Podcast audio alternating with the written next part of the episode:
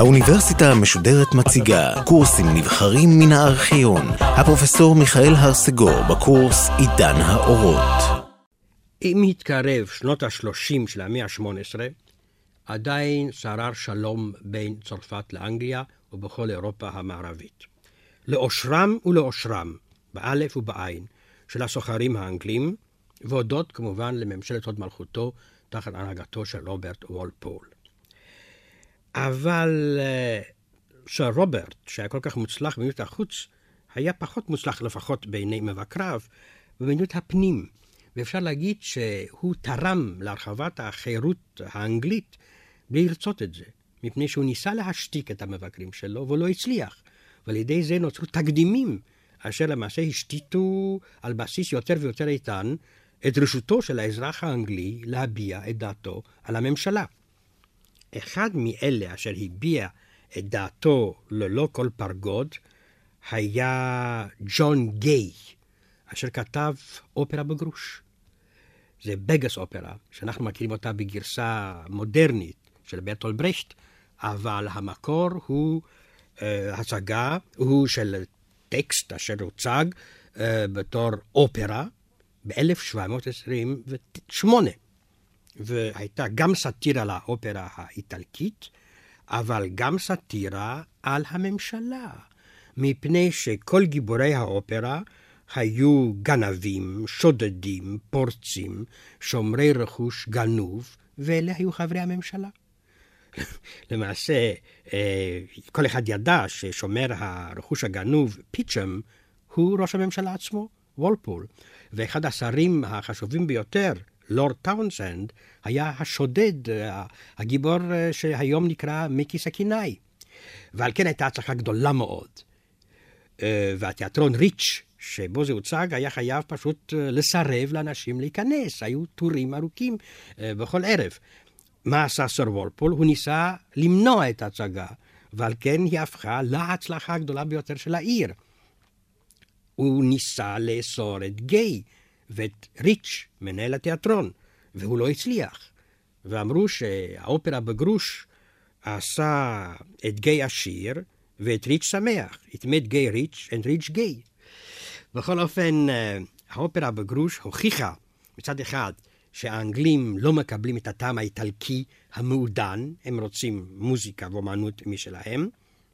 מצד שני, וזה החשוב ביותר, שאנגליה הפכה לחלקת האדמה החופשית ביותר בעולם. כלומר, מה שהייתה הולנד במאה הקודמת, במאה ה-17, בימי ברוך ספינוזה. אבל יוקרתה של אנגליה לא הייתה רק בתחום הזה. ההתקדמות שהדהימה את אירופה המערבית הייתה ההתקדמות המדעית שלה. דיברנו כבר על uh, הופעתה של החברה המלכותית למדעים וכולי. כאשר גדול המדענים האנגלים, סר אייזק ניוטון, מת ב-1727, הסיכום של מפעלו, הצורה בה קיבלו האנגלים את מותו, העובדה שהוא נקבר בווסטמינסטר ליד מלכי אנגליה, העובדה שהמשורר, ידוע מאוד, פופ, כתב שיר אשר אמר לא פחות ולא יותר, חוקי הטבע שכבו בעלטה ובמסתור. אמר אלוהים, יהיה ניוטון והיה אור. כאשר למעשה ניוטון מושווה ללחצי אלוהים. הדבר הזה היה, הייתה תופעה חדשה לגמרי באירופה.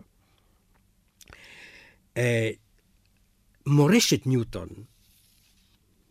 הייתה, התחילה להיות מובנת אחרי מותו. אפשר להגיד שניוטון המת פעל יותר למען הפצת המדעים מניוטון החי. אבל עקרונותיו אומצו על ידי אירופה הנאורה כולה, והתווספו לעקרונותיו של רנה דקארט, אשר למעשה יסד במאה הקודמת, במאה ה-17, את השיטה המדעית. מה היו העקרונות של המחקר המדעי של אייזיק ניוטון? קודם כל, א', התבוננות שיטתית. ב', ניסוי הולך וחוזר. שלוש, הכללה מתמטית של התוצאות. הגדולה של ניוטון, כפי שהבין את זה הציבור המשכיל של אותה תקופה, גם בא מן הסיבה שאת חוקי הפיזיקה המפוזרים, אה, הוא הצליח לאחד באלומה אה, חזקה מאוד, והכניס סדר והיגיון אה, במורשת של קופרניקוס, של קפלר ושל גלילאו גלילי. כוח המשיכה האוניברסלית, שסוף סוף מסביר את, את קיומו של היקום. הניתוח האור, כל התופעות הללו שהיו ידועים, אבל לא היו בתוך איזושהי מסגרת הגיונית, הופכים עכשיו להסבר הגדול והברור ביותר של העולם. נכון שניוטון ראה את המתניע האלוהי כגורם ראשוני להתחלת היקום. אבל הניתוח המדעי המתמטי שהוא העניק לגילוייו נתן אפשרות גם של פירוש אחר, וכך קם יותר מאוחר, אבל עוד במאה ה-18, המדען, האסטרונום והמתמטיקאי הצרפתי פייר סימון לפלס, אשר אימץ לעצמו את הניתוח הכללי ואת השיטה של ניוטון, אבל טען שאין בכלל צורך במתניע אלוהי, לאחר שהיקום הוא נצחי וחוקיו נצחי. והוא לא הופיע, אלא הוא תמיד היה, ותמיד יהיה. אלה היו דעות מסוכנות מאוד. אם כי כפי שאמרתי באחת ההרצאות הקודמות, ניוטון העמיד כל הזמן פנים של אדם הקשור לכנסייה האנגליקנית, אם כי ידוע היום שהוא היה יותר קרוב באופן רוחני לדת היהודית דווקא. Uh, הדבר הזה, וכל הדיבור על דאיזם, כלומר על דת ללא טקס, ללא כנסייה, ללא ריטואל, ללא תפילות אפילו, uh, הדיבור על פילוסופיה טבעית, על החוק הטבעי וכולי, כמובן שהדאיג את הכנסייה, גם הכנסייה האנגליקנית, ועורר תגובות. אחת התגובות המעניינות ביותר הייתה של הבישוף והפילוסוף ג'ורג' ברקלי ב-1732. הוא הוציא ספר אשר הוא קרא לו הפילוסוף הזעיר, זה מינית פילוסופר, ושם הוא מתפלסף עם מה שהוא קרא הרוח החדשה והמסוכנת. הוא אומר, איש לא ישכנע אותנו שדת פילוסופית, כלומר דת מנוכרת מכל טקס, מכל תפילה, מכל מסירות נפש, יכולה לכבוש המונים. אין דבר כזה בעולם ולא יהיה.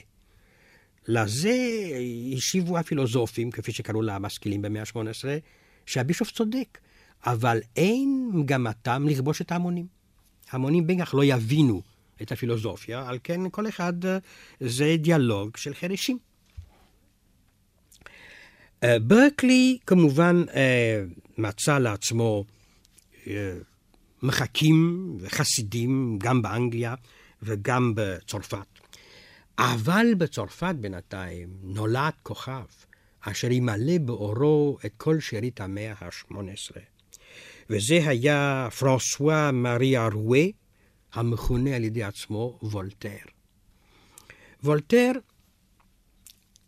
שעמד להתפתח לפילוסוף, למחזאי, לכותב רומנים, להיסטוריון, לסוציולוג, למורליסטן. נולד בפריז ב-1694 בחיקה של משפחה מאוד מאוד שמרנית, משפחה של נוטריון, אשר לאחר זאת קנה איזה תפקיד חשוב באדמיניסטרציה הפיננסית של בתי המשפט. Uh, החינוך שקיבל uh, וולטר, הילד, היה חינוך הישועים. הישועים אמנם היו אה, פלוגת המחץ של הכנסייה הקתולית, אבל פלוגת מחץ שפעלה רק בקרב האינטליגנציה, בקרב הבורגנות ובקרב המלוכה והאריסטוקרטיה. הלימוד היה סולידי מאוד, כי עם כל היותם דתיים, קתולים, צרופים, הם העניקו לתלמידיהם גם השכלה כללית עשירה מאוד, ובין השאר כל הספרות הפגאנית, היוונית והרומית המתאימה לגיל הנעורים. אה, לב וולטר היה גם אח, שהיה דתי עד מאוד. היה מתפלל מן הבוקר עד הערב, היה ז'נסניסט, כלומר המגמה הקיצונית של הכנסייה הקתולית. וייתכן מאוד שבגלל האח הזה והגועל והסלידה שהוא עורר בוולטר הצעיר, הפך וולטר דאיסט כל כך משוכנע ואויב כל כך מושבע אה, של הקנאות הדתית. בכל אופן, בהיותו בן 18, אה, הוצג אה, וולטר במשפחה הטובה ביותר, שהייתה ידועה אז, כמובן, המשפחת, לא בדיוק משפחת המלוכה, אלא משפחת עוצר המלוכה. כלומר, פיליפ דוכס דורליאון, שהיה מולך על צרפת במקום קרובו הקטן, הילד לואי החמישה עשר. בחברה אשר עופפה את העוצר, הכיר וולטר אתאיסטים של ממש, שלא פחדו לגלות את דעותיהם, כמו פונטנל, שכבר הזכרתי אותו, אה, כותב מחזות אה, הודר דולמות, אשר חיבר מחזה על המכבים שלנו, וראש מנזר שרל דה סן פייר, לבית סן פייר, אשר היה חוזה הרעיון של ארגון בינלאומי למניעת המלחמות, למעשה האב המייסד הרוחני של חבר העמים ושל האו"ם של ימינו. החוג הזה הדגיש ללא הרף שבמאה ה-16 עמדה צרפת להיעלם מן המפה בגלל מלחמות הדת אשר נמשכו למעלה מ-30 שנה, ושרק הפתרון הפוליטי שהמלך הנרי הרביעי הטוב כפה על המחנות היריבים, ניצלה המדינה. כלומר, רק פתרון פוליטי, כלומר פתרון של פשרה, יכול לשים קץ לסכסוך דתי, מפני שהמחשבה הדתית איננה מכירה פשרה, אלא רק עמדה אבסולוטית. על כן כתב וולטר הצעיר אפופיה לכבודו של המלך הנפלא הזה בעיניו. יש אגדה, למעשה ביני ובין עצמנו, הנרי הרביעי לא היה איש כל כך נפלא, אבל ישנה אגדה מסביבו, שהוא המוצלח במלכי צרפת. אה, האפופיה הזאת נקראת לה אנריאד, על שמו של הנרי המלך הטוב, וכמובן היא מדגישה את העובדה שהנרי בעצמו נרצח ב-1610 על ידי קנאי דתי, אשר כנראה שהישועים שמו לו את הפגיון בידיים. אה, וולטר הצעיר, עז הרוח, ומשוכנע בעליונותו האינטלקטואלית, אה, לא אהב להתקפל מול האצילים רמי מעלה שהסתובבו מסביב לעוצר המלוכה. ויום אחד הדבר הזה אה, עלה, עלה לו ביוקר, מפני שאחד האריסטוקרטים הללו, הרוזן מבית רוען, ציווה על משרתיו להפליא מכותיהם על וולטר. זאת ההשפלה האיומה.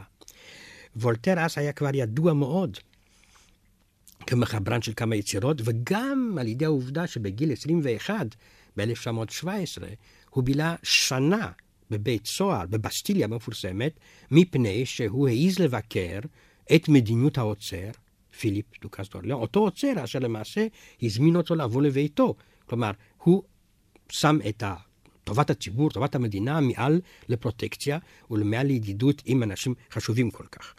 ובכן, במקרה כזה נאלץ וולטר, אחרי ששוב נאסר, כלומר, הוא הוכה על ידי איש האציל הזה, והוא נאסר, לא האציל.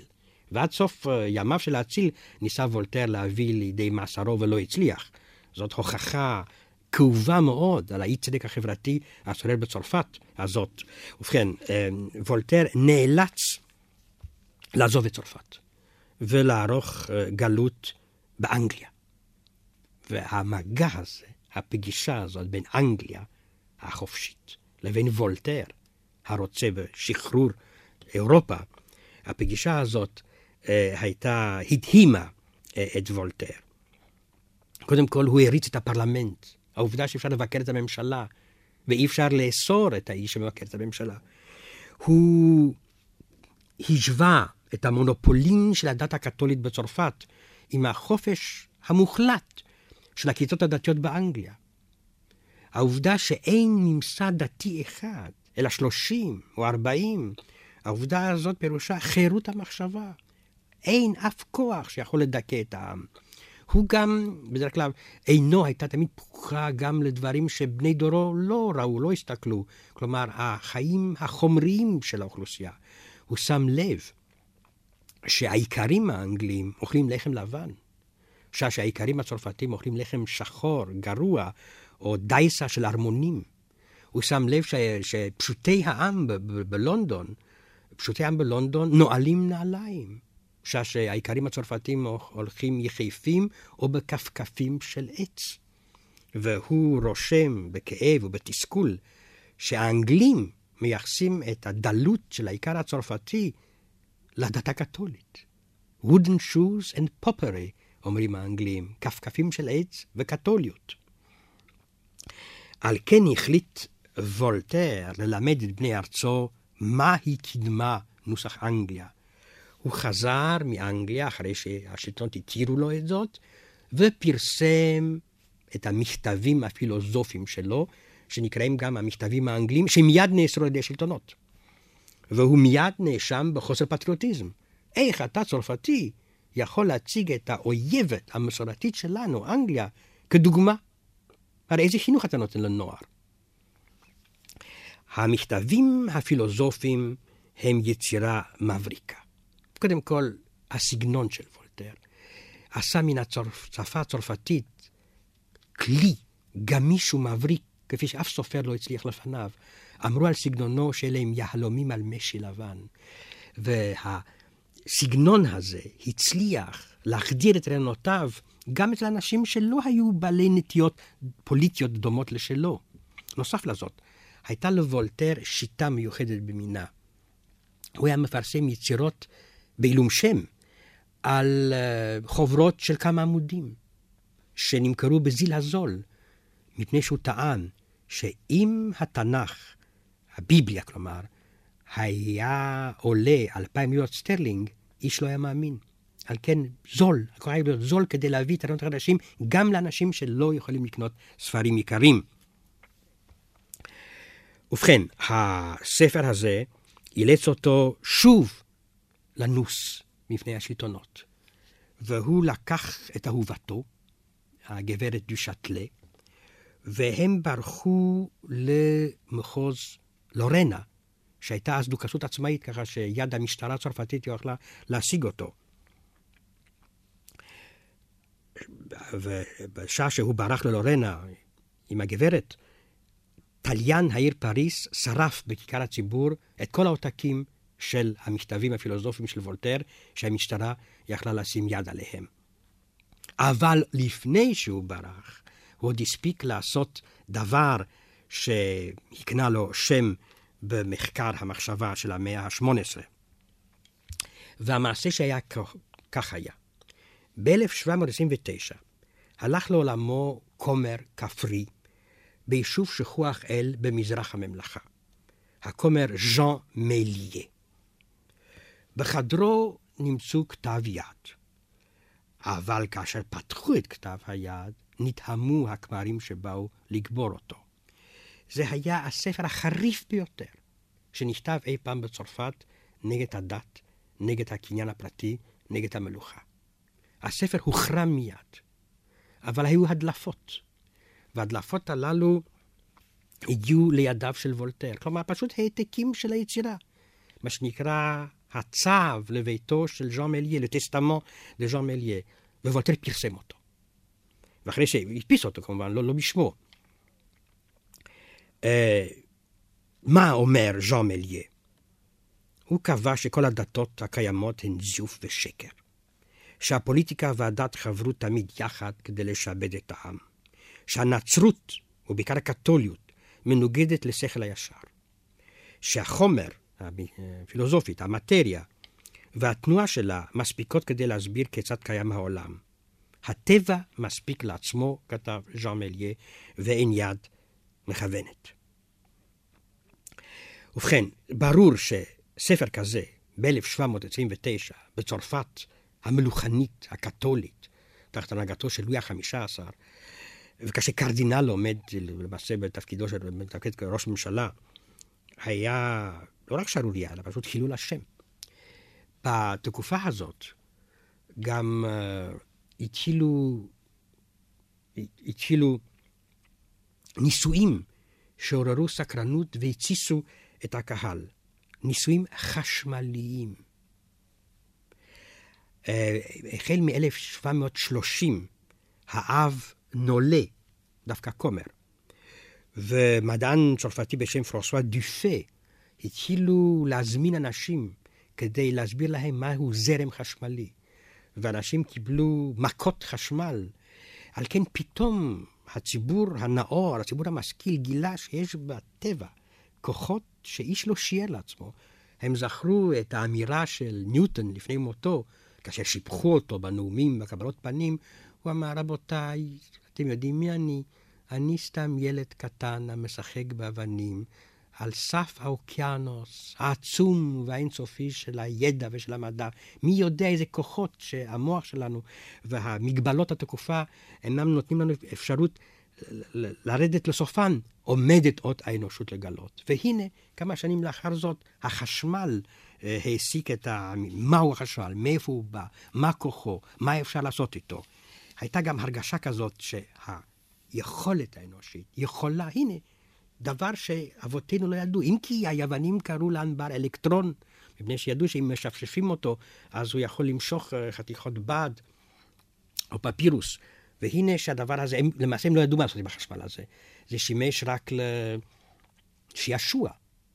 אבל אה, עשר שנים לאחר זאת, בנג'מין פרנקלין, קצת למעלה מעשר שנים, השתמש במכלי הברק כדי לשעבד, כפי שאמרו אז, את הרעם. והנה שימוש מועיל לאדם, הגנת האדם, מן החשמל השמימי.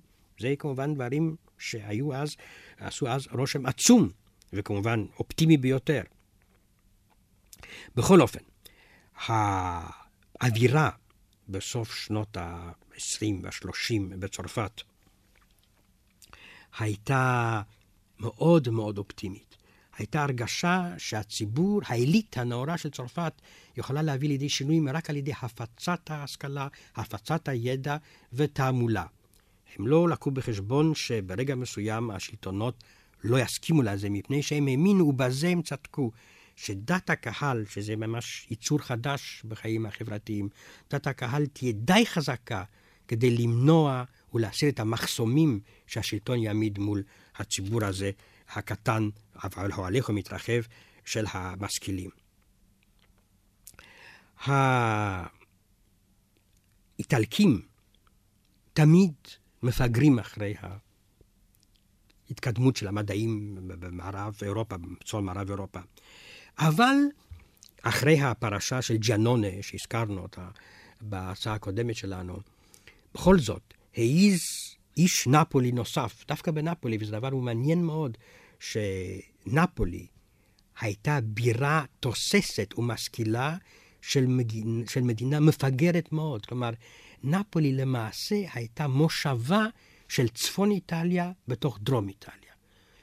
אה, למעשה, דרום איטליה הייתה הקולוניה של הצפון, ושל אנגליה ושל, כל, ושל צרפת.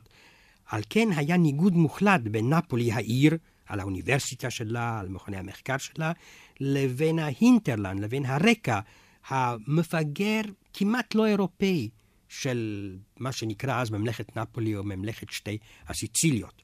ובכן, בנפולי זאת הופיע ב-1725 ספרו של ג'אן בטיסטה ויקו בשם המדע החדש, שיינצה נואבה.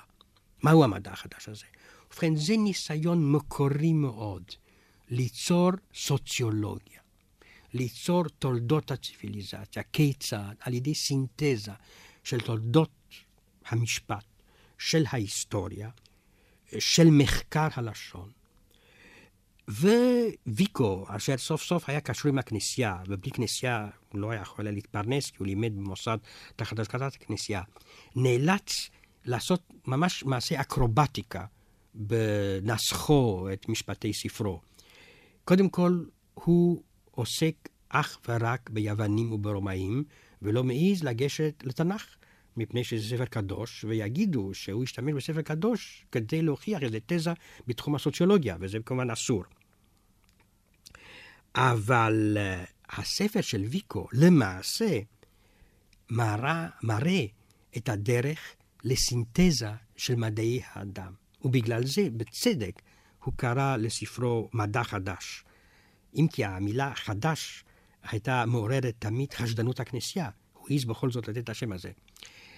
וגם כאן, כמו במקרה של ג'אנונה, בן ארצו שהזכרתי, לא מתוך נפולי יצא תהילתו, אלא הספר הגיע לפריס, הספר הגיע ללונדון, שם גילו את חשיבותו, שם תרגמו אותו, ועל ידי כך, על ידי בומרנג, חזר הספר על כנפי התהילה לאיטליה, והאיטלקים התחילו להעיז לקרוא בו ולהפיץ אה, אותו. בכל זאת, נוגע ללב לראות שלמרות מצבה הירוד, למרות הפסאדה המסתדקת של המדינות הקטנוניות שלה, מנסה איטליה, בכוחם של כמה אינטלקטואלים, להדביק ולא להיות מנוכרת מן התנועה האדירה אשר הייתה נושאת את מערב אירופה אל אופקים חדשים.